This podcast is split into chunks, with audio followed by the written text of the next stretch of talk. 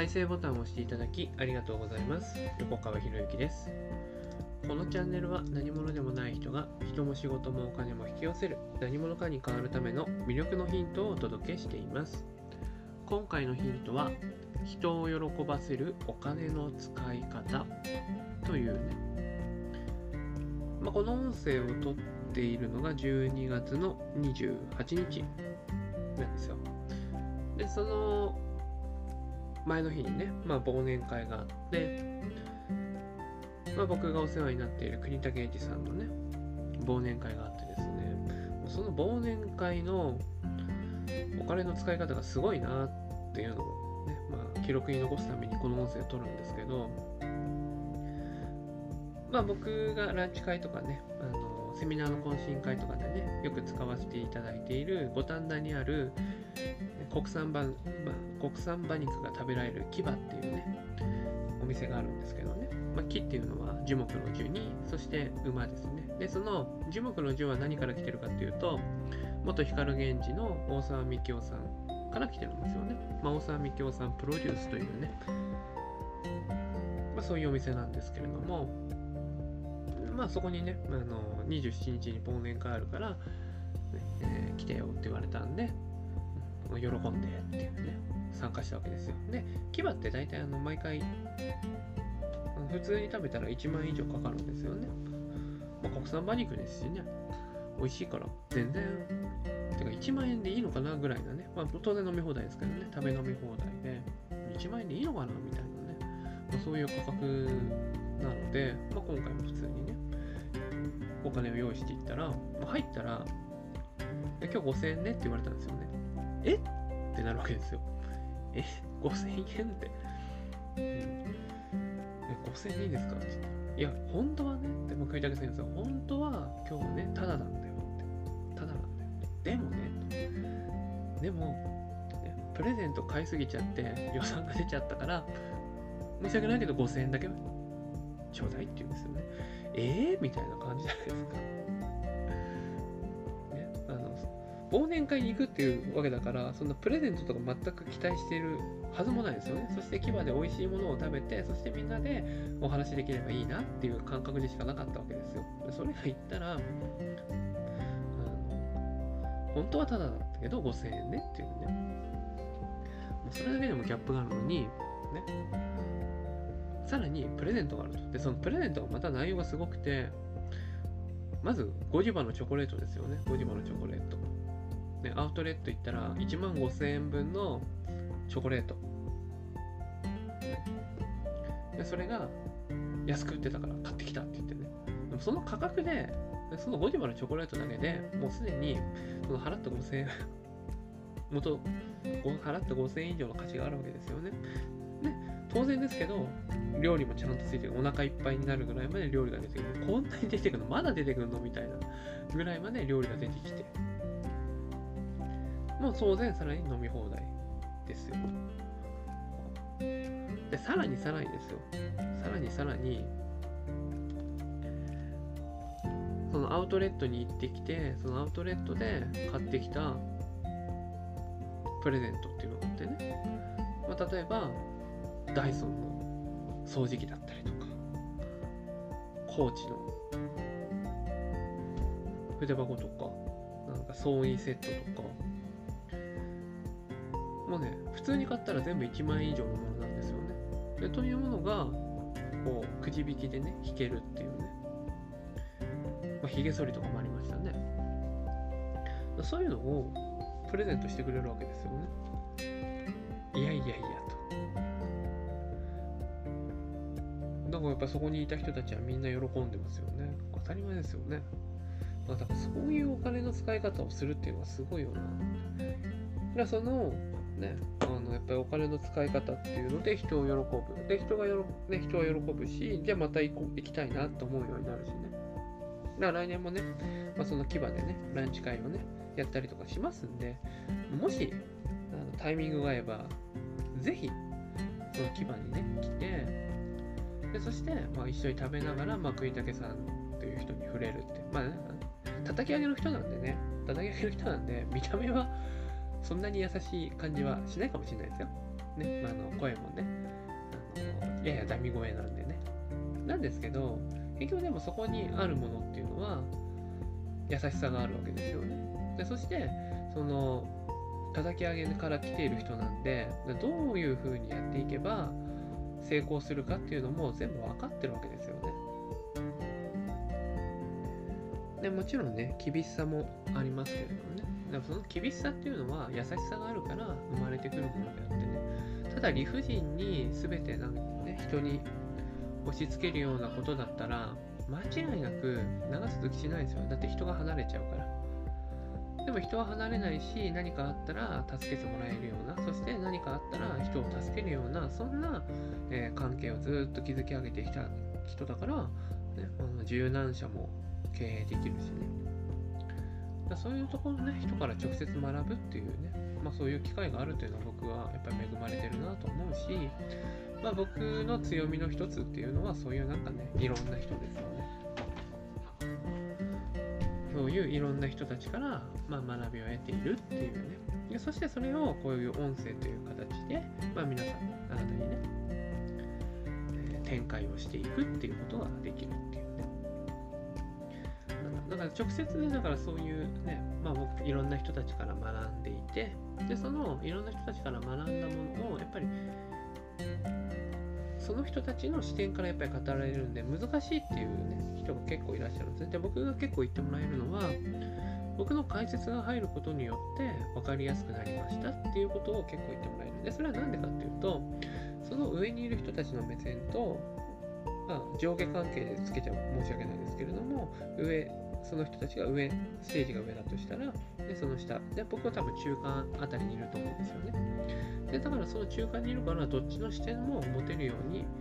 まあ、移動ができるって感じですよね。下にいるっていうのは変なのかもしれないですけどね上の視点に立つこともできれば下の視点に立つこともできるということは、ね、翻訳をするってことなんですよね翻訳をする。でその翻訳っていうのがでも別に英語を日本語に、ね、変えるっていうのも翻訳ですけどそうじゃなくて、ね、いろんな人が言っていることを分かりやすく伝えるっていうのもそれも一つのね翻訳価値の翻訳っていうんですけどね。そういうことができるようになると、まあ、正直言うとどんな商品でも売れるようになりますよってことなんですよね。まあそういう方法っていうとまあそういう方法っていうのもねまあ、自然と身につけたというよりは、まあ、だからそのいろんな人の話を聞いていく中で、あ、ここはこういう共通点があるよねっていう。でそれをまとめたのが、まあ、すごい自己紹介っていう本でもあったりするわけですよね。だって結局自己紹介するときって自分の価値を伝えないといけないじゃないですか。で、自分の価値を伝えるためには、相手なんですよ。まあ、これもね、僕は国武さんにずっと言われてるんですけども、相手を、相手が何を求めてるのか、相手が何を求めてるのか。主人公は自分じゃないですよ。相手なんですよ。もし相手が望んでいることに対して自分のね商品がないっていうんであれば、ね、誰かの商品を紹介したらいいですよねって話。まあ、栗武さんのね、まあ、あの出発点は不動産なんですけどね。ということは、まあ、僕は当然不動産扱えないわけですよね。でその時に不動産に対しての悩み相談資産運用の悩み相談、不動産に関する悩み相談とかあるんだったら、僕は国武さんをつなげるって、まあ、国武さんの会社ですよね。会社をつなげていくっていうことをやるわけですよね。でそうすれば何が起こるのかっていうと、当然、その悩んでいる人の解決もできました。ね、で国武さんの会社も利益になりました。っていう話になるんですで僕は、ね、両方からお礼を言われました。まあ、たまにね、あの、お礼としてね、そうやってね、あのご馳走してもらったりとかね、いうことがあるわけですよ。みんなハッピーになるじゃないですか。っていうふうに、人と人をつなげるような、そんな立場になるっていうのも強いですよね。で、その人と人とをつなげる回数が増えれば増えるほど、いざ自分が何かあった時に助けてもらえる可能性が非常に高くなるよねっていうね、まあ、そういうのもね、まあ、教えてもらったりするわけですよね。だから自分の商品だけで全て何かを解決しようっていうことをしなくていいと思うんですよね。でそうすると、ね、人を喜ばせるお金の使い方ってなってくるわけですよ。で自分のところに入ってきたお金を人に対して使うっていうねその喜ばせるってやり方もありますけれどもねでそうやって人と人をつないでいくっていう喜ばせ方だって当然あるわけですよね。いろんなお金の使い方。でそれをお金を使っている時に、ね、これは何のために今自分はお金を使っているのかっていうそのお金を使っている時にこれは誰を喜ばせているんだろうっていうのを明確にするっていうことです。でそれが直接の知り合いであればあるほど、ね、その帰ってくる直接帰ってくる可能性は高くなるわけですよね。でスーパーとかだったら、ね、誰に誰を喜ばせているのかって言ったら店員さんを喜ばせていったりとかそのお店で働いている人を喜ばせたりとか、ね、で野菜を買うんだったらその野菜を運んでくれた人たちを喜ばせているんじゃないかなとか。ねそういうふうに想像を大きくしていくんですよね。で自分がお金を使うということは誰かを喜ばせることにつながっているんだって。でこれが、あの、お金の使い方が下手って言っちゃあれですけどもなんでこれお金使わなきゃいけないんだなんで俺が払わなきゃいけないんだろうなんで私が払わなきゃいけないんだろうっていう自分自分に向いていると、ね、これね、お金が返ってこないんですよ、面白いように。そうじゃなくて、ね、同じお金を使うんだったら人を喜ばせるために使っていく。まあ、その栗竹さんのように会を開いて、で、その会に来てくれた人たちにプレゼントを出すとかね。っていうことをすることによって、ね、相手を喜ばせていけるっていう。昨日はね、改めてお金の使い方っていうのをね、学ばせて、いただいて、楽しませていただいて、ね、まあ、さらにさらにです。まあ、余談ですけどね、ここから先は余談なんで、もうね、あの、興味ない人は消していいなと思うんですけど、まあ、僕がプレゼントとしてもらったのは、圧力釜なんですよね。圧力釜。圧力釜がなんかね、電源、材料だけ入れて電源設定するとあと全部自動で作ってくれるっていう圧力釜をねいただいたんですよね。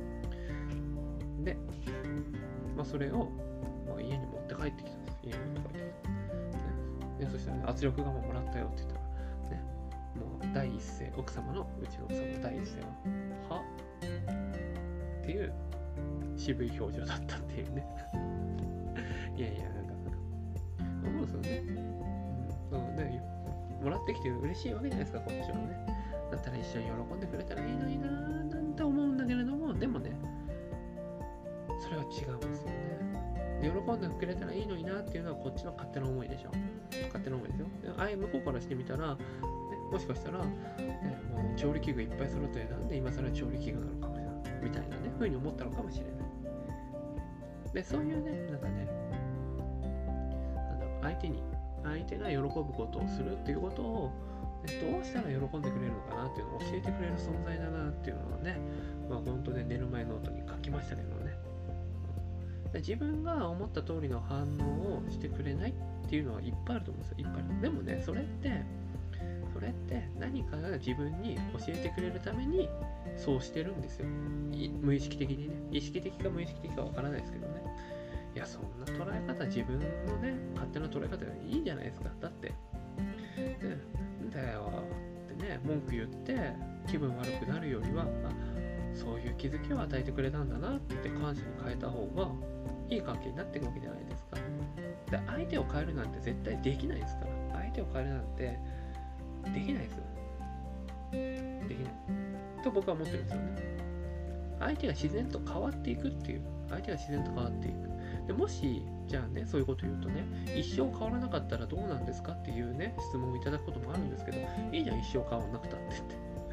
一生変わらなくたっていいんですよ。でも一生変わらないことによってね、あなたの方に気づきがいっぱいあるんだったら、それでいいじゃないですか。ってことは、ね、その質問を、そういう質問をする人は何かっていうと、相手は、相手を自分の思い通りに動かしたいっていう欲求、自分の方にベクトルが向いてるから、だから相手は変わらないって話に結局、じゃあそういう人はどうなる、ね、そういう人のお金の使い方ってどうなるかっていうと、結局自分を満たすためだけにしかお金を使わないって話になるから、だからお金を使っても全然回っていかないよねって話になってくる。お金の使い方っていうね、テーマでお話してますけど、でもお金だけじゃないですよ。気の使い方とかも全部そうなんですよね。どこに視点を向いているのか、どこに視点を向いているのかっていうね、まあね、こういう話をね、まあ、サービス精神に欠けていると言われる僕がねするのもねおこがましいと思いますでもサービス精神に欠けてると言われている僕でさえもこれぐらいのね配慮をしてるってことですよ。ねだからねだからサービス精神に欠けているって言ってくださる方々のサービス精神っていうのはものすごいハイレベルにあるわけですよ。ものすごいハイレベル。もうそれがサービス精神なんていうことを考えてないみたいな。考えてないもう与えるのが当たり前その与えるのが当たり前の生き方をできているっていうね。まあ、そういう人たちからまあそういうねサービス精神についても教わったりとかするわけですよね。だからやっぱり誰と一緒にいるかによって変わりますね。誰と一緒にいるかによって変わるし誰と出会うかによって変わるしそういうね人を喜ばせるお金の使い方っていうものに実際自分が触れることによってあ自分もこうやってやっていこうなやっていったらいいんだよねっていうこう気づきとか生まれてくるわけですよね。でそしてその気づきっていうのは、ね、未来に向かって使っていくものですからね。気づきは未来に向かって使っていくものですからね。でそうやって未来をどんどんどんどん良くしていく。でそうやって未来を良くしていける人たちが世の中にいっぱい増えていったら、ね、素晴らしい未来素晴らしい地球っていうものを子々孫々に残すことができるんじゃないかまず目の前のことなんですよね目の前のことからそしてそれをまあ、昨日ね、有限を、有限と無限を行き来するっていう話をしましたけれども、お金を使うという有限のところから無限に広がることもできますからね。全部の話はつながっていますから、まあ、ぜひ、ね、昨日、今日の話をね、連関させていただいて、で、この年末年始ですからね、お金をたくさん使うことがあると思います。で、そのお金を誰を喜ばせるのかなっていうふうに、相手のために使っていくっていう意識を持ちながらこの年末年始過ごしてみていただいたらいかがでしょうか？ということで、はい、今回は以上になります。このチャンネルでは一人一人が大切な人を幸せに導く世の中にするためあなたの人生経験に培った魅力を生かして何者かとして活躍してほしいそんな思いで配信をしています。このチャンネルの音声を隠さず聞いていただくと魅力ある人たちの考え方や立ち居振る舞いが分かり人も仕事もお金も引き寄せる何者かに変わっていくことができます。ぜひチャンネルフォローやお友達へのシェアをしていただいて一緒に何者かになることを実現できたら嬉しいです。魅力のヒント今回は以上になります。最後までお聴きいただきありがとうございました。また次回お会いします。横川博之でした。